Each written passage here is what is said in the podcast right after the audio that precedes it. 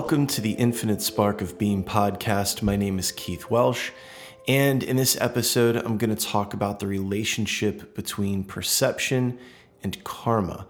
Um, this is, as usual, my understanding of things. I by no means expect you to buy in. I'm simply giving you a way of considering the stuff.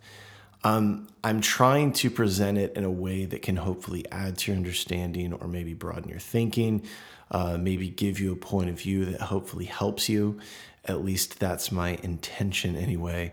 So, all that being said, let's get started.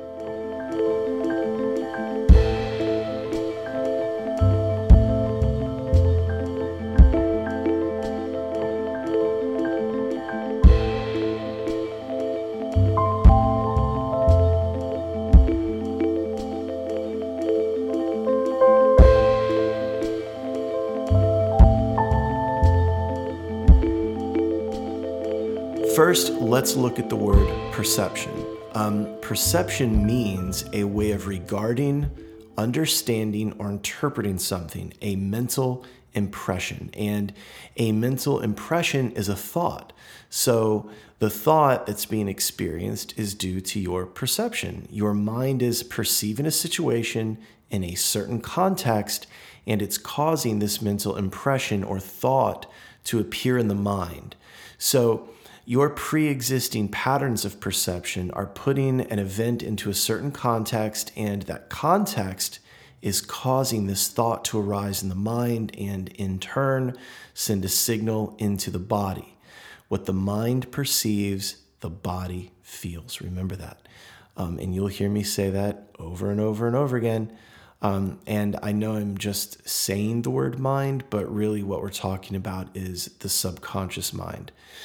Um, another thing, perception can also be interchanged with the word feeling. For instance, my body feels threatened due to my perception, and I'm perceiving a threat based on how my body feels. Remember, uh, what the subconscious mind perceives, the body feels.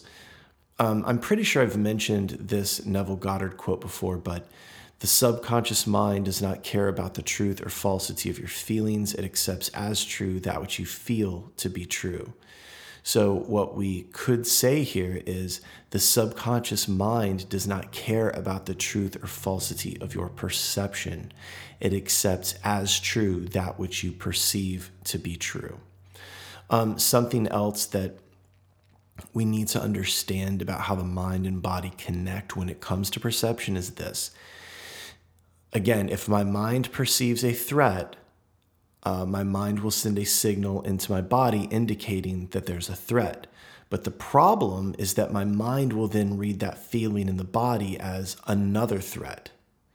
And it'll do this over and over, back and forth until I can't take it anymore and just you know lose it. Um, it's kind of crazy how it just feeds into itself that way, but that's what it's doing.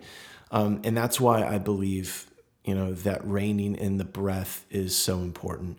If we can soothe the body and slow things down a bit through the breath, then we can see the situation a bit more clearly. It takes us back to the Viktor Frankl quote that I hammer so much that about the space. Uh, I'm sorry, the space between stimulus and response, right? Um, and you know, in my experience with panic attacks, I found that having the wherewithal to slow my breathing uh, when I would begin to notice the kind of physical sensations that are associated with a panic attack, that would allow me to mitigate the symptoms of the panic attack. Um, in the past, the sensations experienced during a panic attack caused my mind to race. It would give, like, I would begin to panic over the feelings of a panic attack. A lot of you know what that feels like. It's, it's crazy. Um, but after a while, I learned that slowing down my breath, um, if I had to pace, I would pace slowly. Uh, these things would greatly reduce those sensations.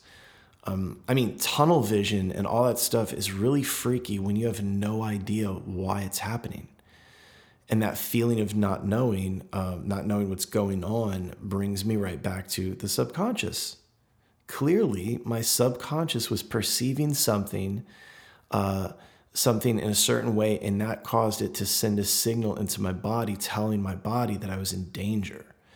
Um, you know, what would then happen is my conscious mind would begin to use its imagination and fantasy to find something in the room or the building that could possibly be the culprit or the cause of the panic attack.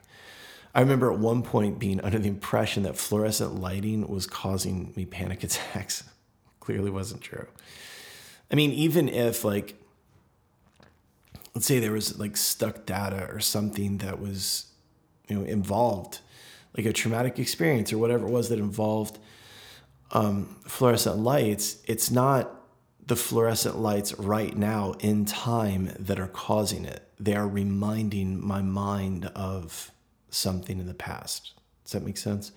So, what I started doing uh, when I would experience this was slowing my breathing and telling myself that this is my body doing something and it has nothing to do with me because I'm not my body. And I would repeat that over and over. Um, and really, so what we start to see is the accuracy of that old adage that perception is reality, or your perception is your reality, or even the perceptions. Uh, the perceptions within the subconscious mind are your reality, or the way you experience it anyway. Remember, there's another Neville Goddard quote that I love Your subconscious impressions create the conditions of your world. I believe I mentioned both of those in um, the conscious and subconscious mind episodes. So your experience is happening through the mind. Remember that. And remember, uh, perception is one of those six cognitive faculties of the mind. So again, we're experiencing the mind. Perception is due to pre existing patterns in the mind. Remember, the mind is the karma, the mind is the subtle body. They're just patterns, they're habits, and habits break all the time. Um, we don't have to accept things the way they are. That's why I get into all this what's real and what's not I'm sorry, what's real and what's not real stuff is because I want you to understand that you don't have to accept your current state the way it is. Remember, um, you know, our habits, like the way we are, or if we don't like it or like it, they weren't always there. You know, over time, they accumulated. Um, it's just going to take some time to make a shift in those patterns, especially the ones that we're not, you know, crazy about. So uh, we perceive what the subconscious mind is programmed to show us. Um, this is, of course, um, happening through repetition. We see what the mind is looking for, and it looks for things that it feeds on the most. Remember, thoughts are like clickbait, right? The mind works like a web browser. What you click on or engage with the most, you'll see more often. Engagement equals views, just like social media. This works the same as Instagram. um, and those, those views elicit a reaction from the viewer. Well, those reactions result in more experiences, and those experiences are the karma. So that karma or experience is the result of actions, and actions are not always physical. Don't forget that. Actions or behaviors are both physical and mental. Remember, karma is not what happened, karma is the way the mind related to what happened. This always leads us back to our karma. The mind is our karma, it's all karma yoga. Living this life is yoga. Everyone, whether they're aware of it or not, is engaged in yoga. I don't mean hatha yoga. I don't mean, I, I mean, they're all coming into union with the divine, with truth, with source, with God itself. They're all going up the mountain one way or another. Um, this is the human birth. This birth is the process of returning home. It's the process of remembering. The mind is sacred. The mind is the work. My teacher used to say all the time a sacred mind thinks of sacred things. What we click on the most, we'll see more often, right? So, perception is the way the mind shows us the world, and it's really important. It's, and it's, it's all relative to how the mind is programmed or patterned. We as souls are using that perception to work through our karma. I'm not sure who said it, um, but I believe it was Prabhupada who said, Have the mind of a honeybee and not the mind of a housefly. A honeybee, it looks for sweetness and beauty, right? Flowers. And a housefly looks for what? it looks for garbage, it looks for rot, it looks for shit. That's a powerful way to think about that one, right? I think it is anyway. Um, and I have to ask myself all the time Am I thinking like a housefly or a honeybee? So the question becomes, you know, really, um, am I locked in paranoia or am I locked in pronoia? Paranoia means um, that you believe or perceive that other entities and possibly the world at large are conspiring against you.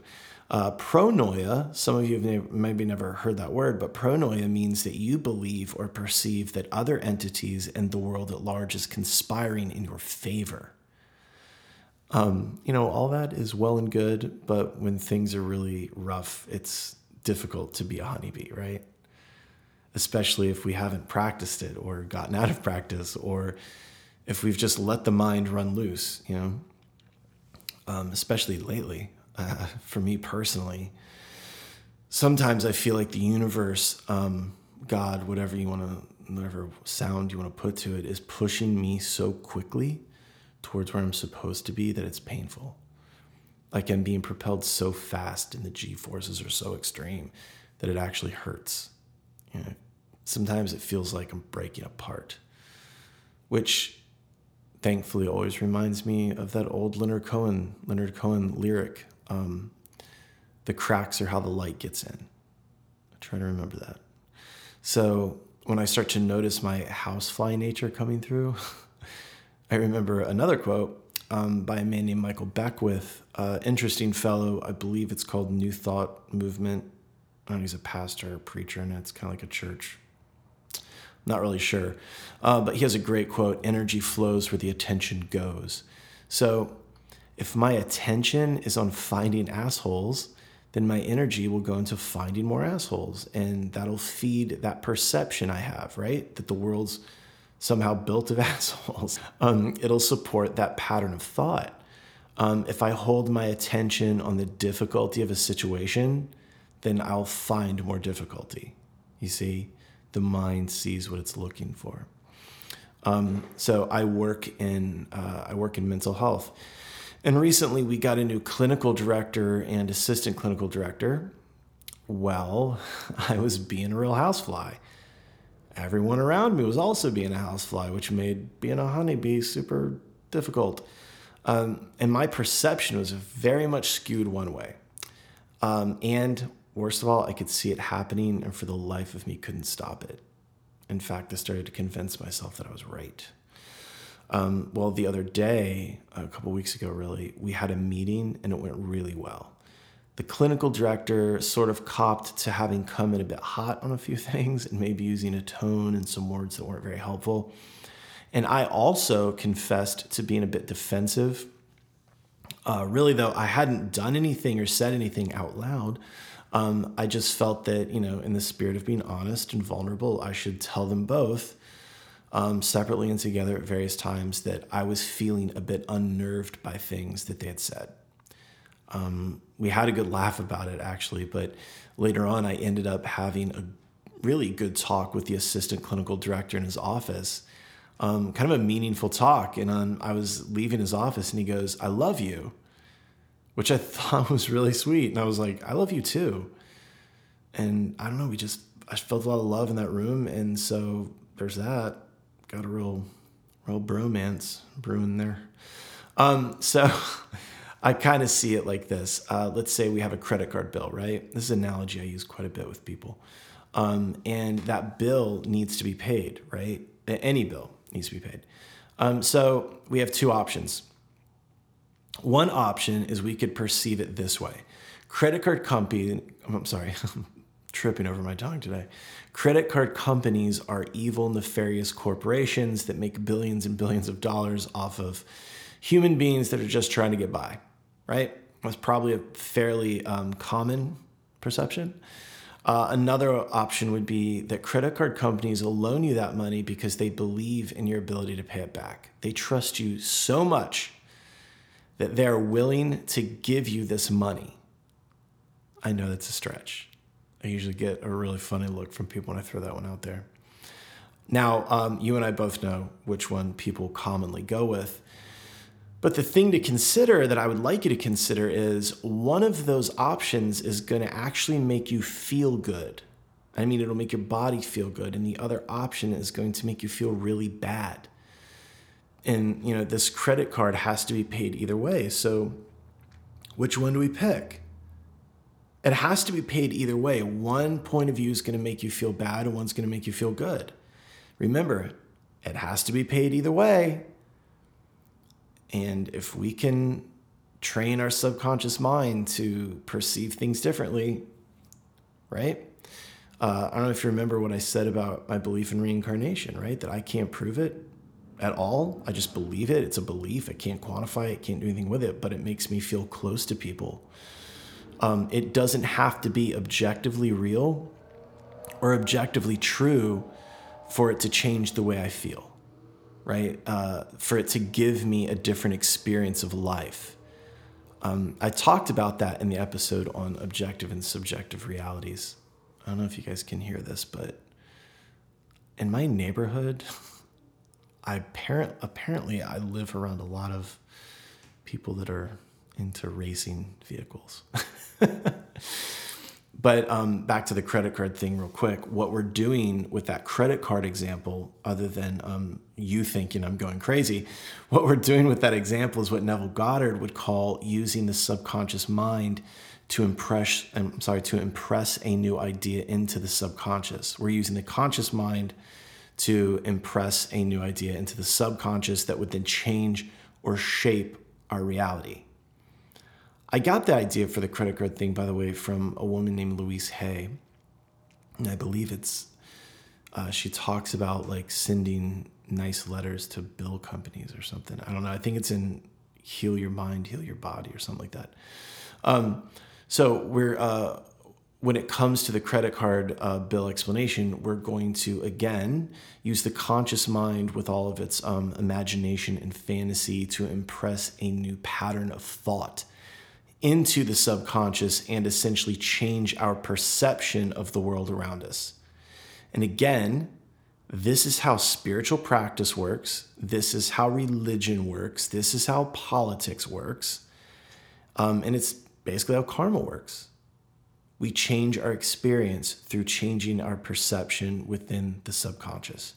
Remember, the reason the mind thinks what it thinks is more than likely because someone said it and we kept looking for it.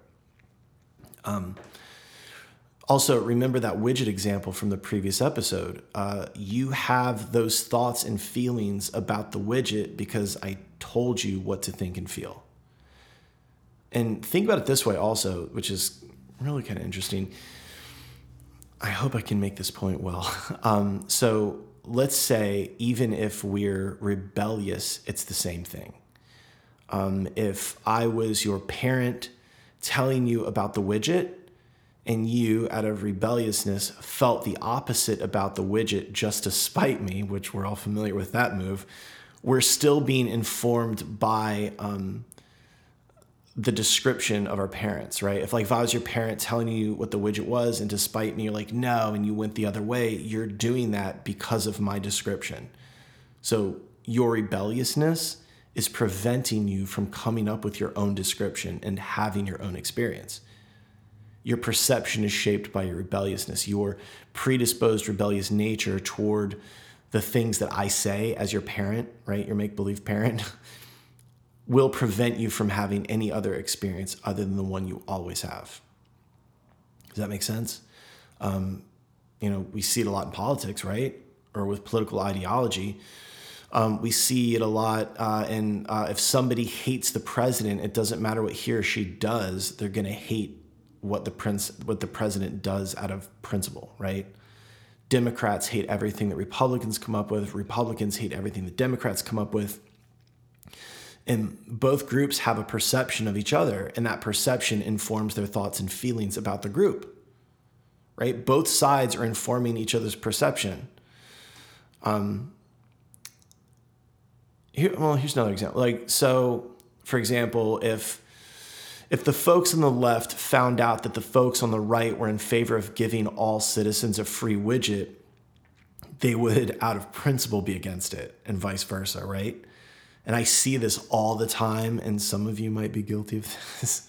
Um, some people will oppose an issue out of um, that, a, that a politician, maybe a politician comes up with something, and the people will oppose it for the simple fact that they hate that politician. Like, not even because they did any research or looked into it. And even if they did, right, they're going to do what I've mentioned before, which they'll seek out a news source that supports their description of how things are supposed to be within their perception. You know, and this again takes us back to the previous episode about description, which maybe we should listen to it again. Um, you're living in a description of reality. Even the people you disagree with are informing your description of reality with their description, right?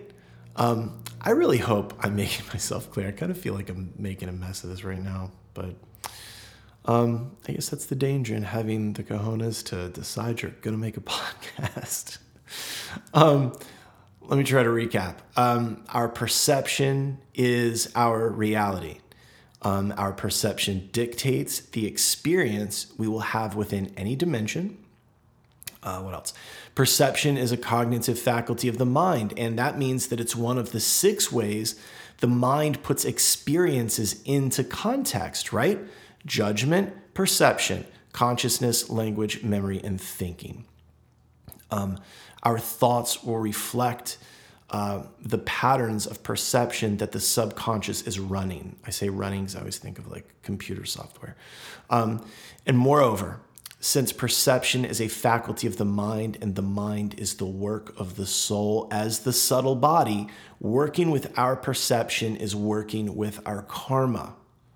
Our perception is our experience. Again, this is all karma yoga. And remember, karma is not what happened, it's how the mind related to it.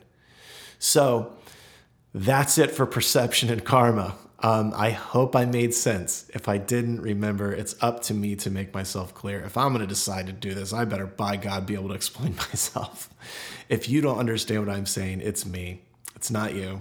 I promise. Um, if you're interested in uh, books or apparel, go to theinfinitesparkofbeing.com. There's also a link to the Patreon there if you'd like to donate $1 or $5 a month.